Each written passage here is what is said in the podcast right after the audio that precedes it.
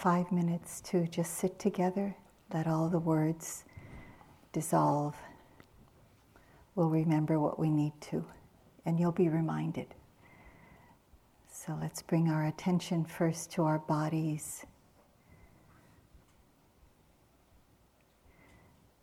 Closing your eyes if you feel safe.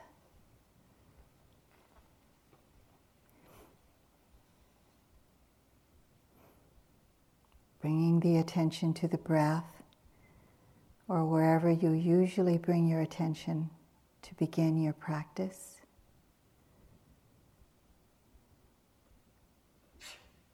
And allowing your attention to touch the breath or wherever you begin.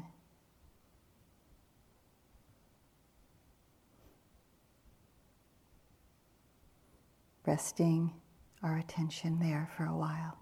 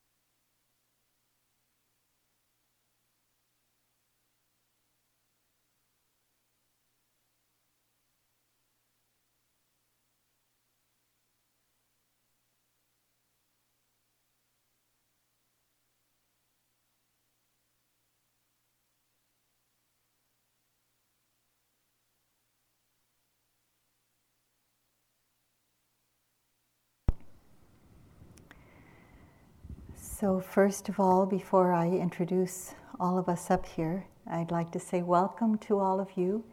It's really wonderful to see many familiar faces and also some uh, quite a few new faces in the group, and we're looking forward to getting to know all of you.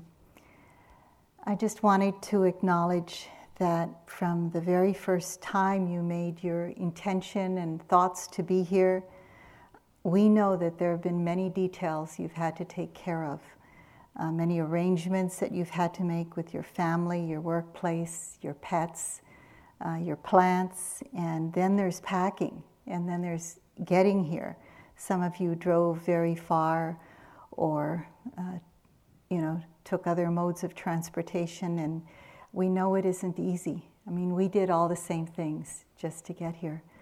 So, congratulations that you all made it, and we know that your time here is uh, worthy of all of your efforts. It's a rare and precious time that we have together, and we're going to be offering you the teachings in the most appropriate and uh, the deepest way po- ways possible.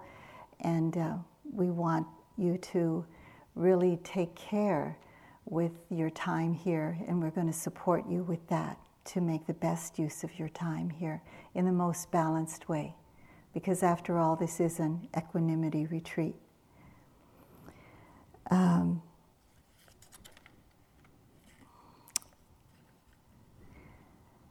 Many of you we heard are new to practice, and we'd like to um, know who they are in the group. How many of you are new to this way of practice? Can you raise your hand? Okay.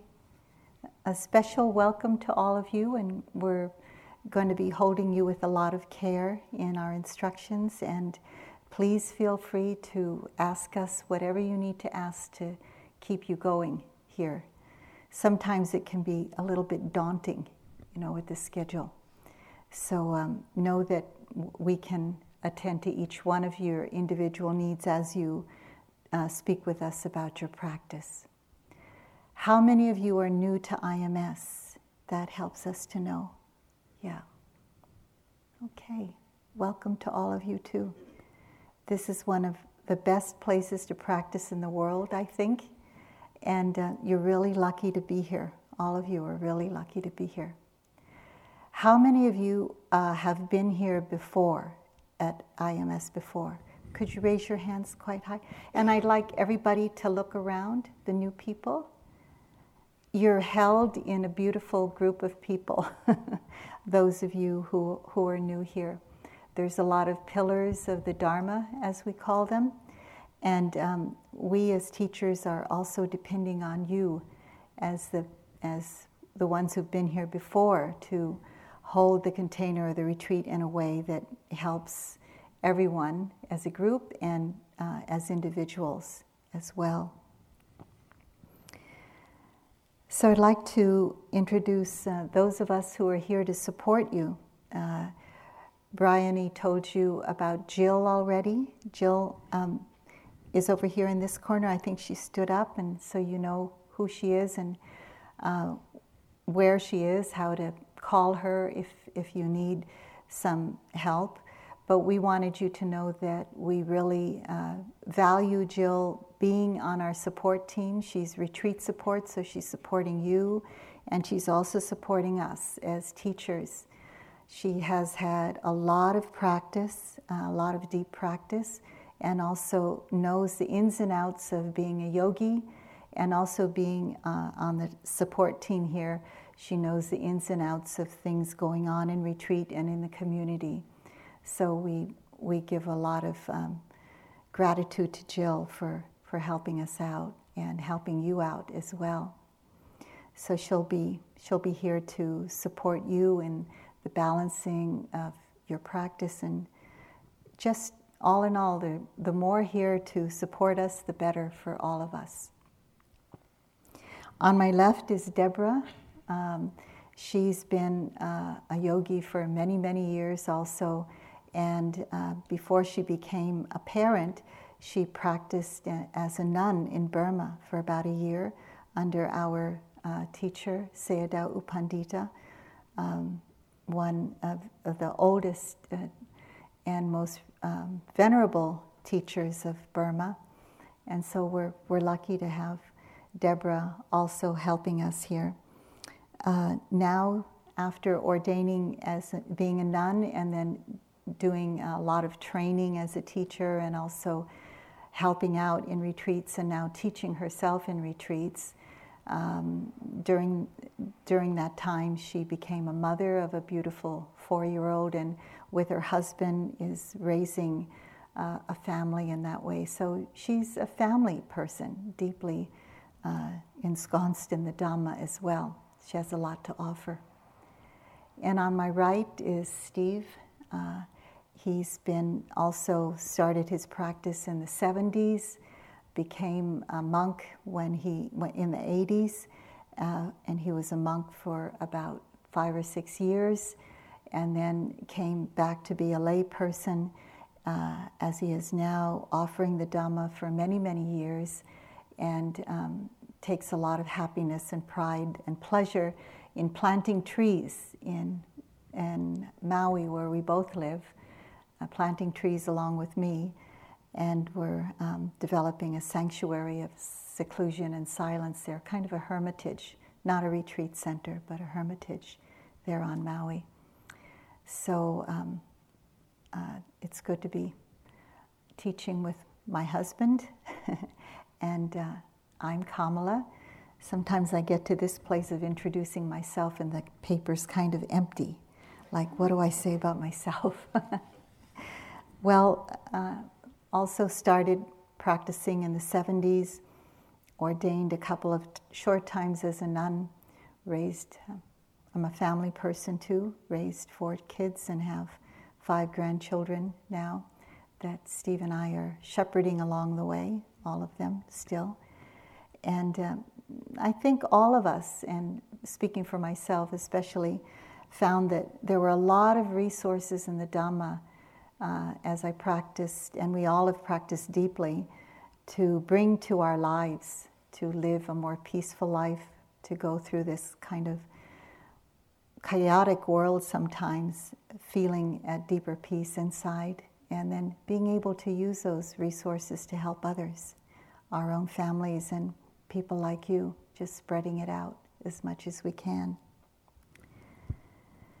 Tonight, I, I'd like to begin the retreat by pointing out three qualities that allow us to undertake this time of training, this time of renunciation, in a way that will help us get through day by day.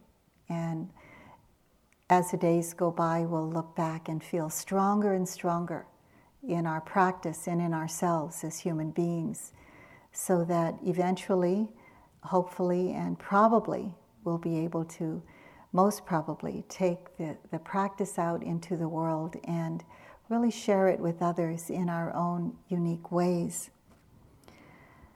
I'd like to read uh, the attached um, Tao Te Ching passage to you. This is something I come back to over and over again, these three qualities, because no matter how long we've practiced, whether we're a beginner or we've done practice for 35 or 40 years, it's always good to come back to these three things, as the Tao Te Ching says. I have just three things to teach simplicity, patience, and compassion. These three are the greatest treasures. Simple in actions and thoughts, you return to the source of being. Patient with both, both friends and enemies, you accord with the way things are. Compassionate towards oneself, you reconcile all beings in the world. So, these are the three things we hope that all of us can come back to when we feel things are getting too complicated for us and the instructions or just however whatever you hear of the dhamma whatever your inner world is doing can you just come back to being simple? Just following the schedule in the best way you can, coming back to your breath, coming back to your body, feeling the presence within your body, within your heart, or wherever else maybe you've been given some recommendation or instruction to be so that it's easy for you. It's a place where you feel strength, where you feel confident in yourself. Simplicity really helps in that way, just so that uh, we're not making it too complex. Sometimes we tend to do that. We make it more complicated than we really need it to be. You're going to hear a lot of instructions that may help you in, in the practice. And sometimes it's helpful to just pick a few things that really keep you on your path. And sometimes if you try everything, you just get confused. So as you go along, just pick the things that really help you and then talk about it to one of us. You'll be having some check in with one of us every other day. Uh, each of you are going to have three times during this time of being here where you can check in with us and let us know what's going on, and we can help you uh, in your unique way of doing your practice. Our lives are so busy, and it's so filled with, um, you know, busyness and distraction and multitasking that to be here and be simple and in this kind of schedule that we have, it can be challenging. We might feel that we're not doing enough, we're not connecting enough with the outside world. And that's an important thing to remember is uh, that we're really trying to connect with our own hearts. We're really trying to more deeply connect with the rhythms of our body, the rhythms and habit patterns of our minds and our hearts. And to do that, we really need to find a way to withdraw our attention from the outside world and to allow that the seclusion and the simplicity and the silence that we have here to really support us in connecting deeply with our own hearts. Not feeling that we have to connect or fix anybody else or make anybody else feel that they're loved or connected with outside of this place. We may find that strange or we may find that challenging to us, and we can work with that. We can find the ways that we need uh, to nurture ourselves and to find that deep way of self caring that gives us a kind of nourishment that nobody else can give us. Only we can give ourselves that. So we're here to support all of you in that. That busyness and distraction become the norm, and that's why it's so challenging sometimes to be in a place of simplicity like this, in a place of silence like this. So the schedule is meant to keep us in a kind of in a way that we oh, we know what we're doing. Okay, now is time for sitting. Now is time for walking. Now it's time to hear a Dhamma talk or instructions, or to um, you know do do our eating meditation.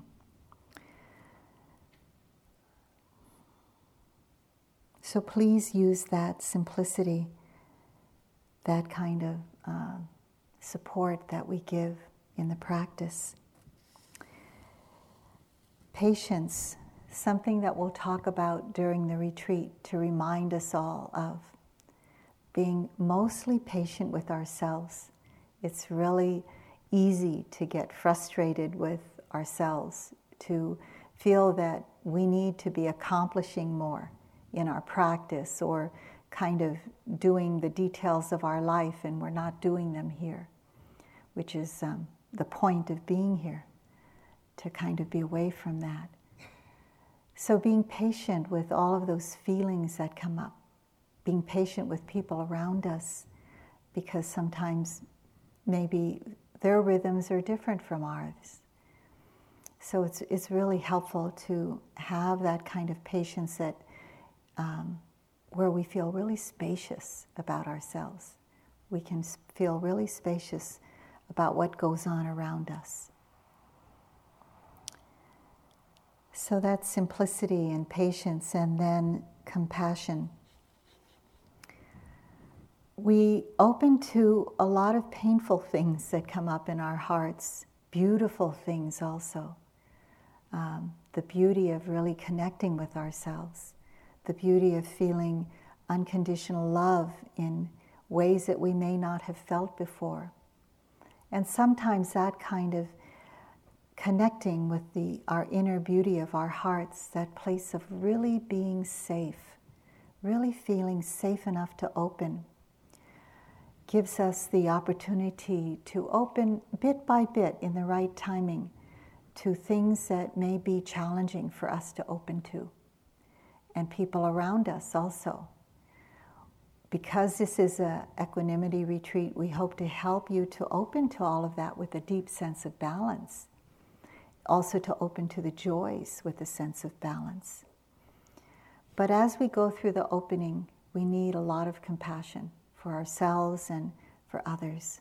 This is a gentleness that we can have.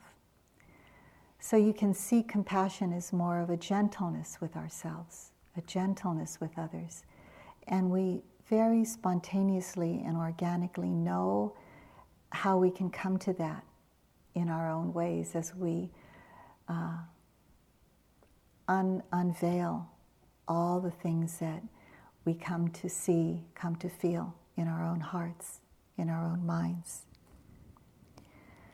This is a powerful practice the results are also powerful. So we need to handle ourselves and each other with a lot of spaciousness, a lot of patience, a lot of compassion. So I hope we all remember that as we go through our time here together and um, we'll support each other. The container of the retreat is really important to us, so we're going to be helping one another keep the container of the retreat, which each one of us is helping to keep together as individuals.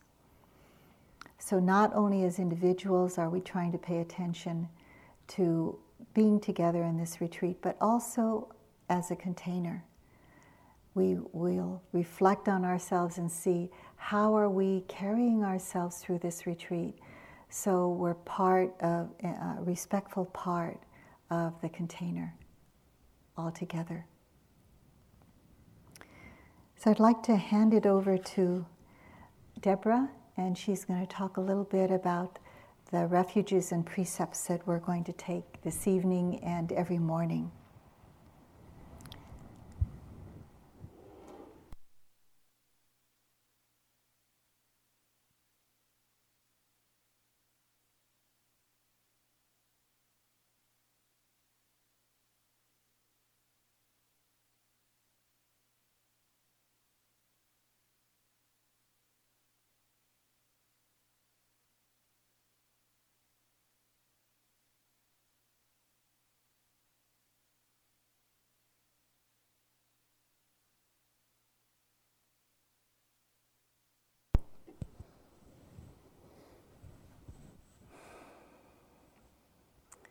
Well, first off, I just wanted to, um, to add my welcome to Kamala's and to say also what a pleasure it is to be here with you. Um, the first night of a retreat like this is um, it's really kind of a special energy. I don't know if you guys can feel it, but to those of us that you know are here uh, watching all of you arrive, we can really feel that mix of you know excitement, anticipation, uh, nervousness, maybe some fear. Um, there's really this air of setting out on a great journey, a great adventure, uh, which it really is. So there's this kind of excitement in the air. You know, we, we tend to think about adventures being kind of out there someplace, you know, like on the top of a mountain or at the bottom of an ocean or at the very least on another continent. But, you know, really for most of us, the, the greatest adventure is this one, this one that we're all embarking on here, this adventure of going inside, you know, to explore this vast, you know, either uncharted or partially charted territory of our own hearts, our own minds, our own bodies. So there's this sense in which we're, we're setting out on this uh, great adventure, this epic journey together. So it's a very exciting time and very uh, joyful and inspiring for all of us. And it's traditional, you know, as Kamala was saying, as we start on a period of retreat like this, uh, to start with what's called taking the refuges and the precepts. And those of you that have been here before are familiar with this. It's a way of establishing a foundation for this very special, uh, unusual period of time that we're going to spend together here in retreat. And it includes both our inner foundation, so our inner understanding that supports us being here, supports what we're doing, and also the outer foundation that supports how we interact and how we share the space together in a harmonious way. And it's an important and a time honored way of uh, setting out on this journey together, setting the stage for what we're going to be doing together. So, the first part, called taking the refuges or going for refuge, has to do mostly with our inner foundation for the retreat. This is uh, going to be at times a challenging experience. You know, like any adventure, like any journey, there are going to be times when it, the going gets rough. It might be rough the whole time, the whole journey, as some of us know. So we start off by reflecting on where can we turn for support?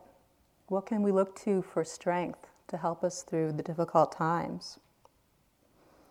And for each of us, that foundation that we draw our inspiration, that we draw our confidence from, is going to be very personal. It's a very individual thing, how we frame that, how we think about that, how we feel it.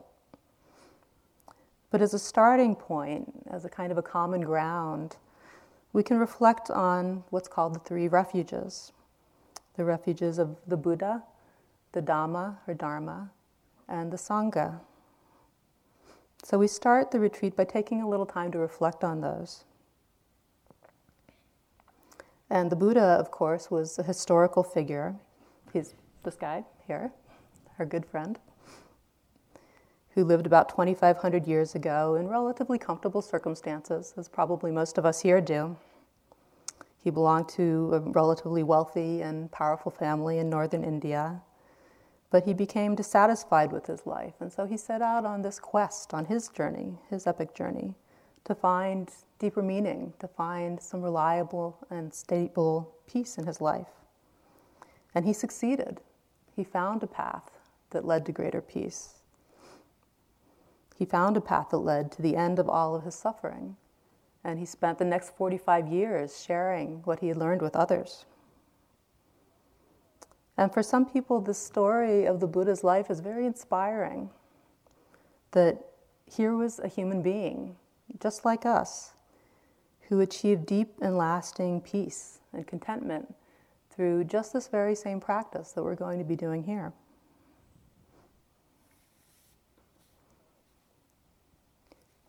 And also, in more of a kind of archetypal sense, the Buddha represents the highest potential that's present in all of us. He was very clear, you know, throughout all his years of teaching and saying that he was not a god, he was not a deity, he was not superhuman in any way, but instead completely human, fully human, a human being that had woken up to his full potential. And that same potential is in all of us, that same nature of awakening, that same possibility. So when we take refuge in the Buddha, we're really taking refuge in human potential, which is also our potential, just because we're human. It's not actually a personal thing at all. So we don't need to feel like I can do this. I have personally the resources to, to awaken, to deepen, to grow. It's really not personal in that sense. It's an innate capacity that we all share, just as we all have the innate capacity for language, for interaction, to use our hands, to use tools. You know, these are basic human capacities. And this capacity for awakening is the same way. So we can draw faith and confidence from the example of the Buddha, you know, this real living human being, just like us, that did really pretty much just what we're going to be doing here the next nine days and was radically transformed by it.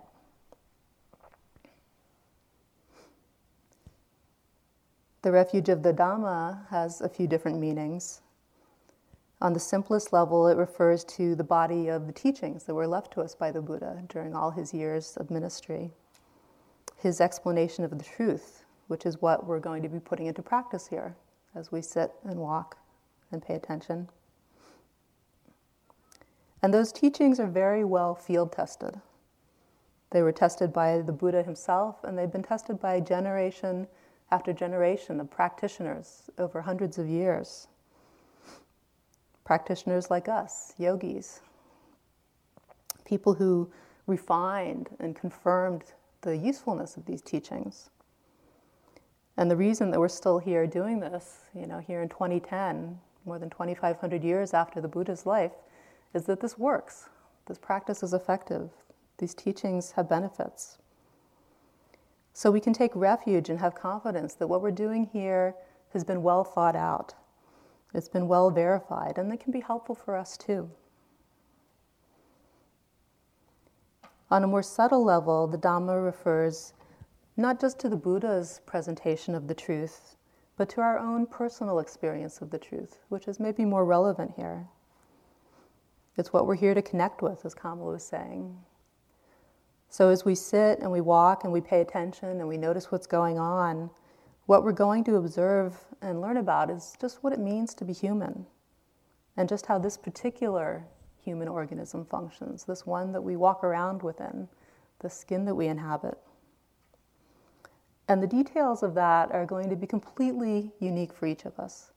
You know, no two of you are going to have exactly the same retreat experience. What unfolds will be based on our particular personality, our life experiences, our history, our temperament, our conditioning, all these different factors. But whatever our particular experience is, by definition, it will be an authentic and genuine reflection of human experience. So we can also trust and take refuge in that just in the truth and the validity of our experience, whatever it might be, from moment to moment. So, another way of thinking about that is that we could say that there's no way to have a wrong experience here, which is something that, that we can fall into worrying about. You know, I'm not doing it right, the right things aren't happening. Whatever arises in the mind and the body, because we're human, it's a valid expression of humanity, it's a valid expression of our humanity and our life. So that can be a great source of support and reassurance. And there are times when we need to remember that.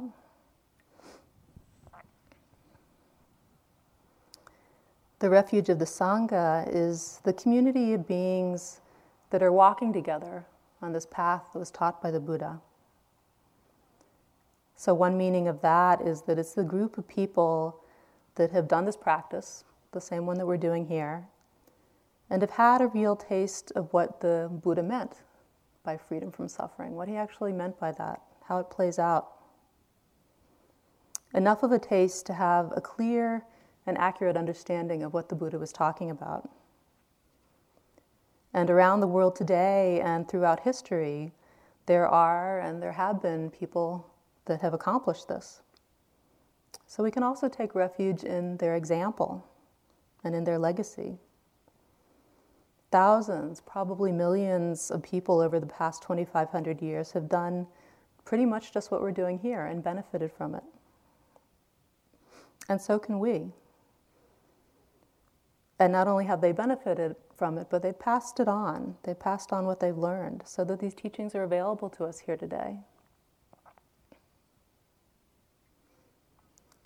Another way of thinking about the Sangha is as of all the beings that are walking on this path right now, looking to reduce suffering in the world by cultivating wisdom, by cultivating compassion. And that includes all of us here, as well as many, many others around the world at this very moment. And we can provide each other with a vital support in this process. That's, there's a reason why we come together in a group to do this. There's value added from it. And this is very clear here on retreat how we support each other we can draw so much patience and so much strength from each other just looking around and seeing everybody around us engaged in this process. You know, when things get really hard, you know, we can kind of look around the room a little bit and say, you know, well, everybody else is still going, so you know maybe I can keep going, you know, just the next sitting, just the next walking. I can make it through till tomorrow. So we all walk this path together, and just really by the simple fact of being here, without doing anything in particular, we offer this, this tremendous support to each other. So this is just a very brief introduction to the refuges. And there's many different ways of interpreting these over the course of spiritual life, as some of you may have seen. Uh, our thinking about them evolves, and what, they what they mean, their significance evolves. So it's an ongoing exploration, it's an aspect of the practice. And the point in taking the refuges is not uh, just to adopt some blind faith or to make a pledge of allegiance to some doctrine just because you know we sit up here and tell you you should. It's really a chance to reflect on, you know, what is really our deepest sense of confidence? What is our basis of strength that we can draw from for doing this practice? What is it that brings us here, that keeps us here?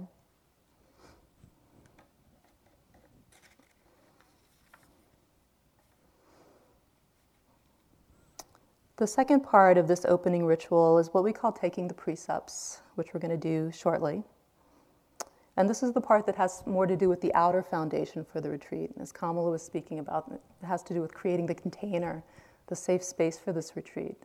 Um, this amazing process that always astonishes me in, in how a group of people like this that you know, are gathered from all different places, you know, many of us have never met before, and somehow for these nine days we really come together and form uh, a Dharma family here for the time that we're on retreat. So we set the ground rules at the beginning for how we're going to relate, how we're going to aspire to relate to each other during this time, so that this Sangha, this community, can function in harmony, so that it can function smoothly, and that it can be the refuge and the support that we all need for this practice. And in essence, the precepts are very simple. Um, one of the, the, other retreats that I teach here every summer is the uh, family retreat. And we talk about the precepts with the kids, you know, and some of the kids are, you know, four, five, six years old, and we tell them uh, that the precepts are really simple. They're just basically about doing our best not to bother each other while we're here, which is really actually a pretty good practice to take into everything we do in life, whether it's here or elsewhere. But in order to make that a little clearer, in order to make it a little more concrete, we traditionally agree to take on five guidelines for our conduct, which we call the training precepts. And again, these aren't meant to be seen as you know commandments or even really as rules um, that are you know externally imposed by some kind of higher power or authority, but instead they're a social contract that we enter into voluntarily, you know, as intelligent and mature adults out of the understanding that it's going to be beneficial both for our own practice and for the practice of all of us here if we can get along well, if we can live in harmony. The first of the training precepts is usually not too difficult for most of us to get behind. It's the commitment to not deliberately kill or physically harm other living beings. So hopefully it's not going to be too much of an issue to, you know, avoid actively attacking each other. You know, I think we can all manage that. But there's obviously more subtle aspects to this precept that it can be really interesting to explore while we're here. So we can consider our relationship to all of the various small beings that we share the space with and really make that commitment to, to live and let live, you know, at least for the time that we're here. It might involve being sensitive about how we share the space with each other. So, moving carefully, moving quietly, so that we don't bother each other, we don't disturb each other in the process that we're involved in.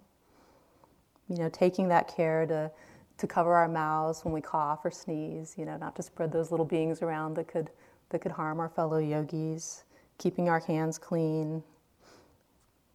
So, all these things are a way of showing our mutual respect and our mutual compassion and caring for each other. That we're all here caring for each other, even though we might not be uh, actively expressing that, just in the way that we're living.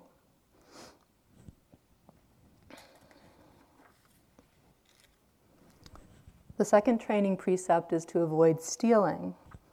And again, you know, this is one that probably we don't need to worry too much about, you know, people deliberately taking each other's things. Which is one of the delightful things about being in a community like this. Uh, when I first came here about 15 years ago, you know, I'm, I'm kind of an East Coast city girl, born and raised, and it really freaked me out that there's, you know, no locks on the doors. There's no locks on any of the doors. There's no place to put things that's, that's secure. It was really foreign to me. Um, but over the years, I've come to appreciate just how beautiful this is. You know that this is a safe place because because of this training that we all engage in together, because of this commitment that we make to live together harmoniously and not to try not to, to bother each other. So, in a broader sense, this precept is really about not taking or using anything around the center here that's not ours or not explicitly offered for our use. You know, a lot of things kind of tend to get left lying around here just because of the nature of the space and how the community operates. And it might not always be clear, you know, who something belongs to or if it's really offered for our use. So the best rule of thumb is that if it's not clear, then just, you know, let it be or ask somebody. You know, we, we tell the kids, you know, just don't mess with each other's stuff. Because we feel very open, we feel very vulnerable when we're here, and it can be very disturbing just you know, even to come and find that something we've left some, somewhere has, you know, moved a foot to the left. You know, this can become a big deal on retreat. So just to really respect each other's things and uh, to, to limit ourselves to our own belongings. The next precept is the one that applies specifically to the re- retreat setting here, and that's taking on the training of sexual abstinence during the retreat. And that applies both to sexual activity with others and to sexual activity by ourselves. And the idea here is not that sexuality is somehow, you know, intrinsically low or not spiritual or anything like that. It's really just an issue of, again, respect and also practicality during the retreat. So we all know that sexual energy is a really powerful force and how we use it can have a big effect on those around us, especially here. You know, we're living in this large, mostly silent group in very close quarters, and the walls are thin. but just aside from that aspect of it, you know, we're all here trying to cultivate awareness and presence. So it only makes sense to abstain from those activities that are basically going to serve as a distraction or an escape from just really noticing what's happening. And the fact is that it's very common for sexual or romantic thoughts and feelings to arise and retreat. You know, that's perfectly natural. It's, a perf- again, a perfectly normal aspect of our humanity. Or maybe we're here with a partner you know, we may feel that urge to, to look to them for that familiar source of comfort, or even just a few moments of distraction or diversion. But what's really going to be most helpful to our practice and most supportive to those around us is to really just let those thoughts and feelings be. To just let them be what they are, to notice them, and to take advantage of this opportunity to learn about them without just automatically uh, acting on them. To just let them be what they are.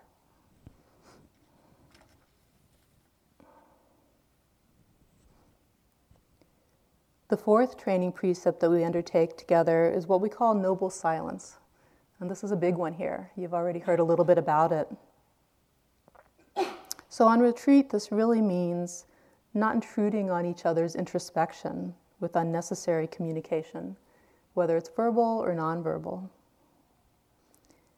And if you've never been on a retreat like this before, or even if you have, at first this can seem really weird. You know, it can seem really bizarre. It's just so different uh, from how we're used to relating. You know, that you come here and you know, not only do we advise you, you know, not to speak with each other, but even not to gesture, not to make eye contact, to really uh, find this way of sharing the space without directly interacting. It's a very uh, kind of odd way of being. But actually, it's a great gift that we give each other. And it's also, again, an, an expression of our respect for each other, an expression of our caring and compassion for each other. To just really let each other be, you know, with our own inner process, without interfering, without imposing on each other, without kind of uh, inserting ourselves into each other's process, to really uh, allow each of us to have our own space and time to do this inner work. And if you're not used to this, uh, I just want to uh, mention that it can be helpful not to be fooled by kind of the outer appearance. You know, you can, if you kind of walk around, you know, if somebody came into this group and just saw us all here kind of walking around in silence, not looking at each other, you know, if we look around each other, you see all these blank faces. Uh, the blank faces don't mean that the mind is blank or that the heart is blank. You know, behind that face that's kind of keeping the door closed to interaction, there's a lot going on, and that's going on within all of us. You know, so so the kind of the outer facade belies everything that's stirring inside, and there can be a tremendous amount of very beautiful things going on, even though the face may look blank. So, uh, not to project that. Uh, you know, people around us are cold or indifferent. Uh, it's a different way of expressing that caring. It's just really that we're taking a break from the active expression of the caring. So the caring can still be there.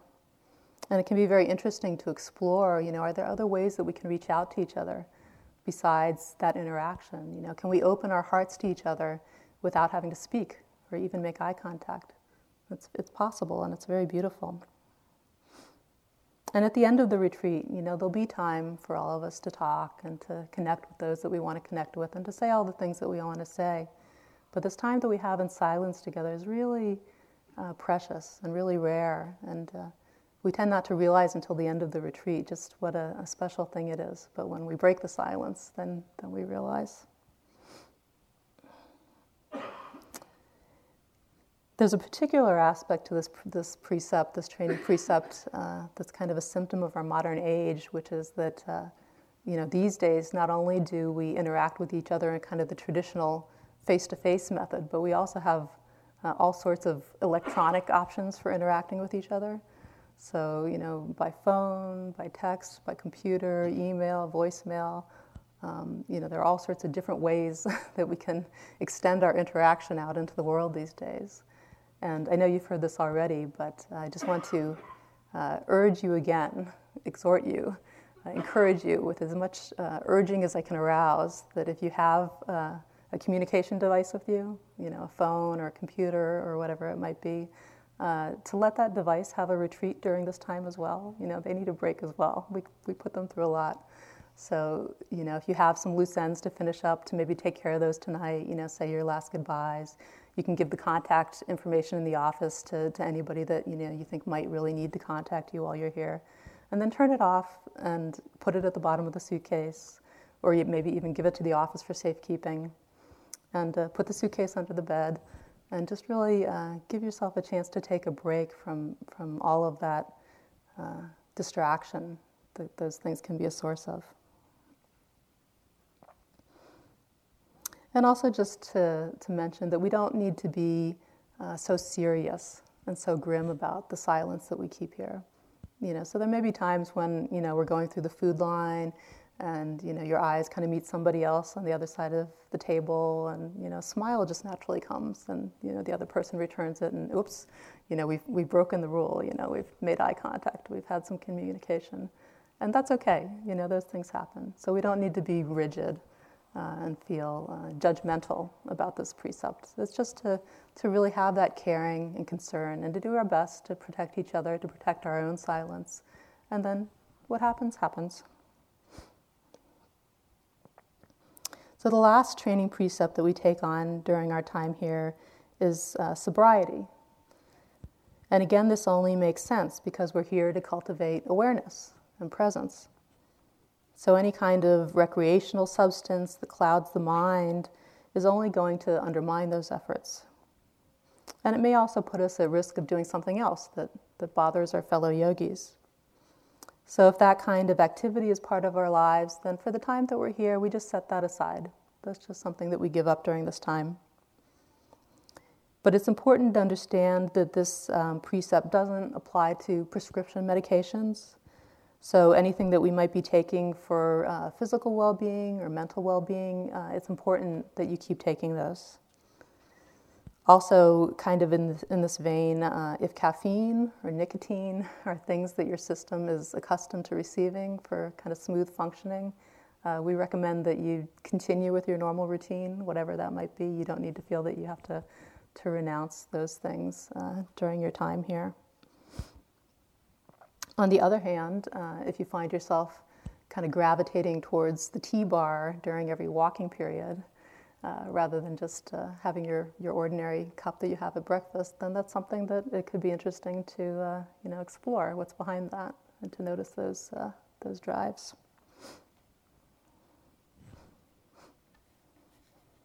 So that's the basic foundation that we lay for our time here together.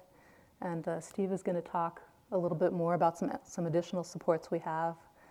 But I just wanted to say, kind of in closing, that I wish you all a wonderful retreat, and I wish us all uh, very supportive and uh, encouraging uh, conditions, and that we may all share this time together harmoniously and, and be this great support of Sangha for each other on this, uh, this great journey that we're embarking on.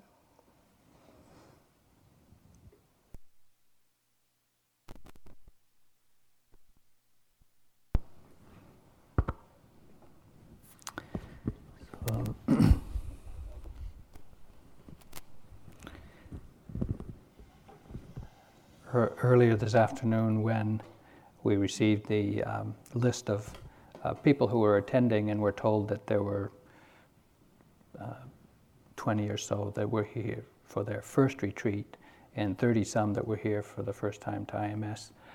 Um, it, it caused me to reflect on my first retreat. And I was just kind of like stunned for a while that there are people here doing their first retreat.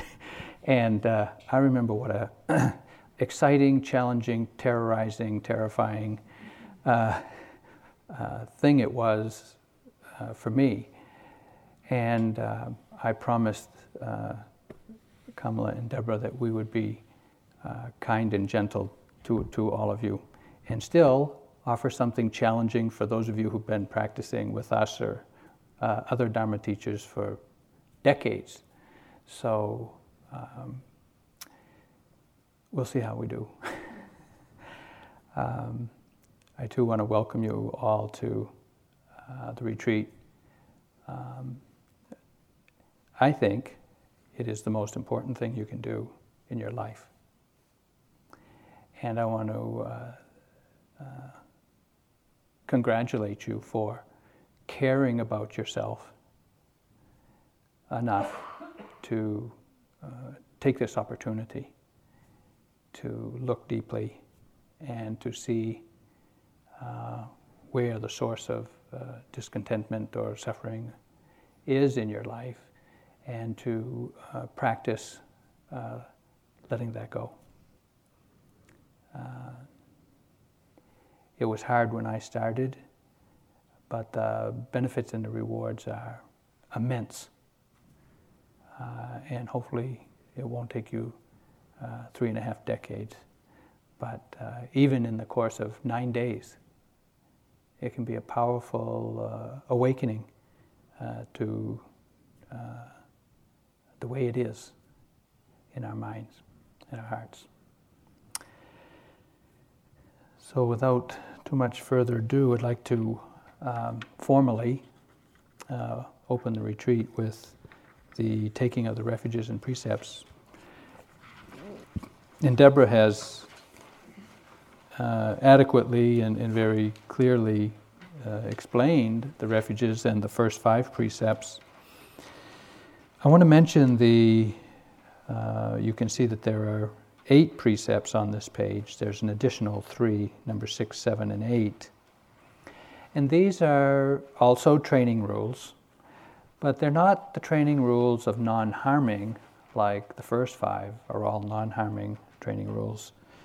The sixth, seventh, and eighth are, are uh, training rules for practicing renunciation, for greater, uh, actually, internal commitment to um, letting go of that which is often a distraction or uh, is sometimes seen as an impediment to, to practice. These are voluntary. These are not uh, requirements, so to speak, uh, of being here. It is traditional in Asian countries where our where we've all practiced and where this tradition of practice comes from. It is traditional for lay people like ourselves to take these three precepts, these three additional precepts, whenever they do a formal retreat. And many of you who have practiced in Asia or who've practiced for some time like to take them or find it beneficial or useful. And others of you may wish to try it. You can try it for the whole retreat, or you can try it for even one day of the retreat. That's really up to you. But the precepts, the sixth, seventh, and eighth, are the sixth is to refrain from eating solid food after the noontime meal. And traditionally, this is a rule that the monks and nuns uh, at the time of the Buddha and since then have lived with. Um, originally, to keep the monks and nuns from wandering through the village looking for food late in the day, but also out of recognition that it takes a lot of effort to um, prepare and to eat and to clean up, and, and then it takes a lot of internal energy just to digest the food, which late in the day can be kind of draining and tiring.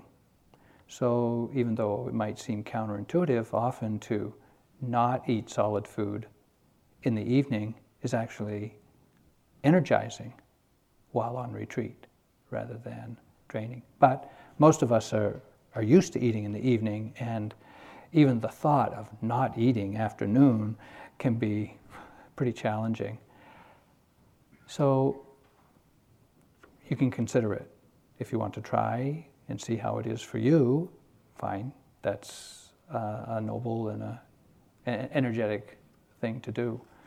But of course, if you have any kind of uh, health condition or concern or whatever it is, then of course uh, there'll be a simple meal uh, uh, in the evening and you can take uh, what you wish of that.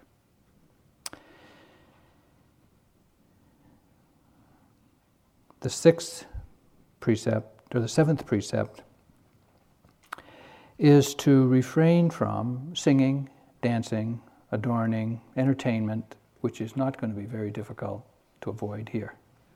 Uh, none of us will be singing, none of us will be dancing, there's no TV to watch for entertainment, so you're mostly uh, off the hook, or you'll mostly be keeping this precept anyway.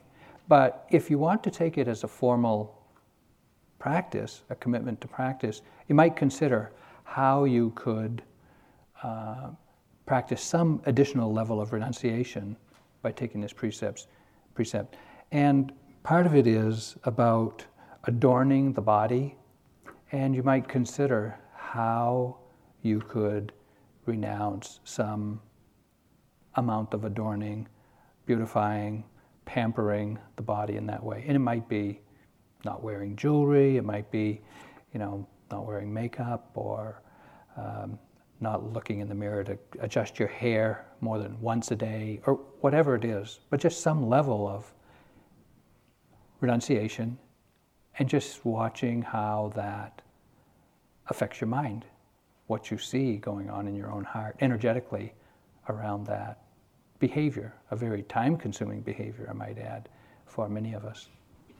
The eighth precept is to undertake the training to refrain from the use of high and luxurious beds and chairs. As I usually or often ask on retreat, have you seen a high and luxurious bed or chair? If you can find one, well, avoid it. now, why, why, why do they do that? Actually, at the time of the Buddha, uh, this, in, this, this in precept was uh, there were certain uh, beds and chairs that were high and luxurious, and then lux- luxury being uh, a possible seduction, where you just lose yourself in it and you lose your awareness in just indulging in the pleasure of luxury. And so that's, that's one piece. Um, the technical details is not to sit in chairs and beds that have carved ornaments, uh, either in the legs or the feet of them or a canopy overhead, because it had something to do with royalty rather than just being an ordinary um, human, recognizing that. So, a way to practice that here, if you wish, is to possibly not lie down other than for the time you sleep at night, not to indulge in the lying down posture. Or it might be not to indulge in sitting in chairs that are upholstered, but only sitting in wooden chairs or hardback chairs or whatever. Just as a way of taking some level of renunciation, if you want to take this uh, uh, precept as a training rule for renunciation. And these, as I mentioned, six, seven, and eight, are um, voluntary or they're just additional precepts if you wish to take them. Tonight, to open the retreat, uh, we'll take the refuges and the five precepts, and those who wish to take the additional three precepts, or those who know they'll be taking the additional three precepts for either all or some of the retreat, I will offer them to you this evening also. We'll do this by my chanting one word or a phrase or a line, and you can repeat after me. We'll be chanting in Pali, the language that the Buddha's teachings are recorded in, and this is on the left hand side of the page, and on the right hand side of the page is the English translation.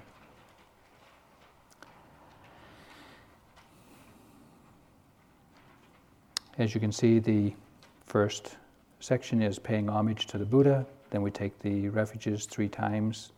We take the precepts once each, at the end of which we acknowledge our aspiration that and our wish that these practices, this, this practice of Sila, uh, may it support, or may it uh, conduce to our attaining of what we say here is the highest fruits of liberation. But actually, it says, may, may my sila conduce to enlightenment. Maybe we don't know what that is, so just we can say highest spiritual attainment. So please join me in taking the refuges and precepts.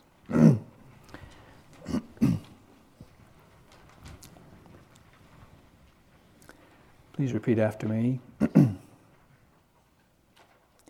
Namo, Namo, Tassa Bhagavato, Tassa Bhagavato, Arahato, Arahato, Samma Sambuddhassa, Samma Sambuddhassa, Namo, Namo, Tassa Bhagavato, Tassa Bhagavato Arahato Arahato Samma Sambuddhassa Samma Sambuddhassa Namo Namo Tassa Bhagavato Tassa Bhagavato Arahato Arahato Samma Sambuddhassa Samma Sambuddhassa Buddhang Saranang Gacchami Buddhang Saranang Gacchami Dhammang Saranang Gacchami Dhammang Saranang Gacchami Sanghang Saranang Gacchami Sanghang Saranang Gacchami Dutiyampi Buddhang Saranang Gacchami Dutiyampi Buddhang Saranang Gacchami Dutiyampi Dhammang Saranang Gacchami. Dutiyampi Dhammang Saranang Gacchami. Dutiyampi Sanghang Saranang Gacchami. Dutiyampi Sanghang Saranang Gacchami. Tatiyampi Buddhang Saranang Gacchami Tatiyampi Buddhang Saranang Gacchami Tatiyampi Dhammang Saranang Gacchami Tatiyampi Dhammang Saranang Gacchami Tatiyampi Sanghang Saranang Gacchami Tatiyampi Sanghang Saranang Gacchami Panatipata Panatipata Vairamani Vairamani Sika Badang Sika Badang Samadhiyami Samadhiyami Adina Dana Adina Dana Vairamani Vairamani Sika Badang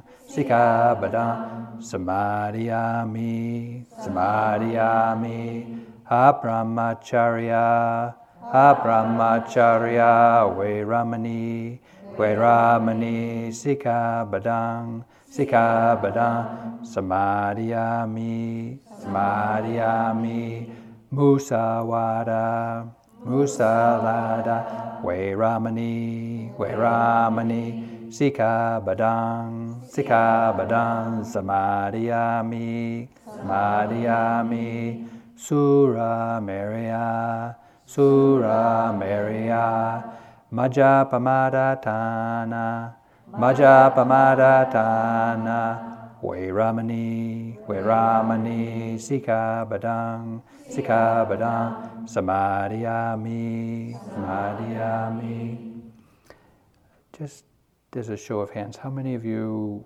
know you'll be taking the eight precepts or might like to try the eight precepts? Okay, there's a dozen or 20 of you so. So, those of you who have some interest in that, please uh, take these additional three precepts and repeat after me.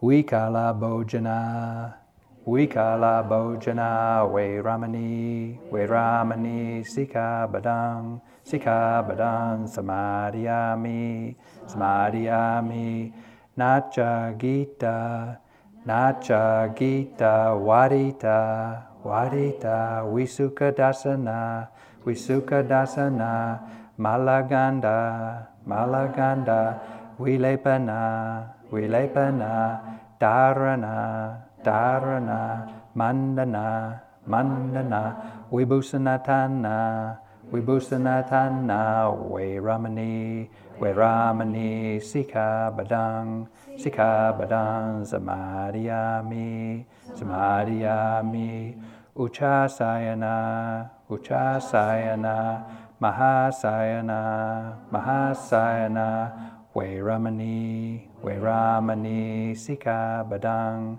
Sika Badang, Samadhiyami, Samadhiyami, and all of us together. Idang me silang, idang me silang, magapala sa, magapala sa, pachayo, pachayo hotu.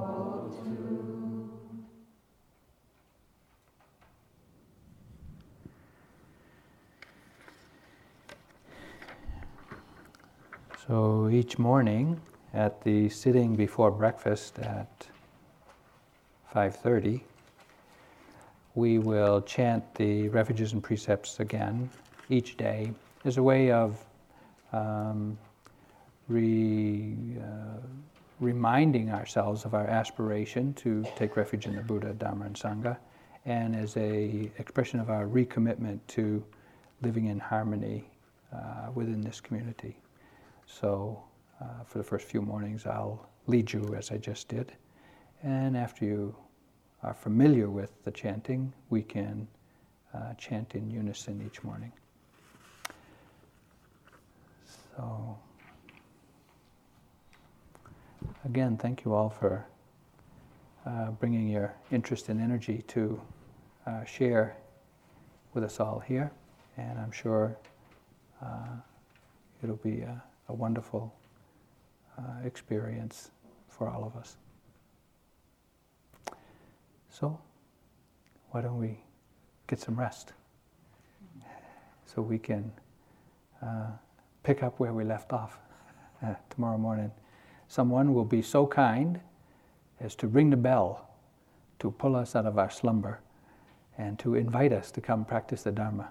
So when you hear the bell at uh, five o'clock, think of it as a with a lot of gratitude that somebody is so kind to wake up before you and to call you to come practice the Dharma with the rest of us. We'll see you then.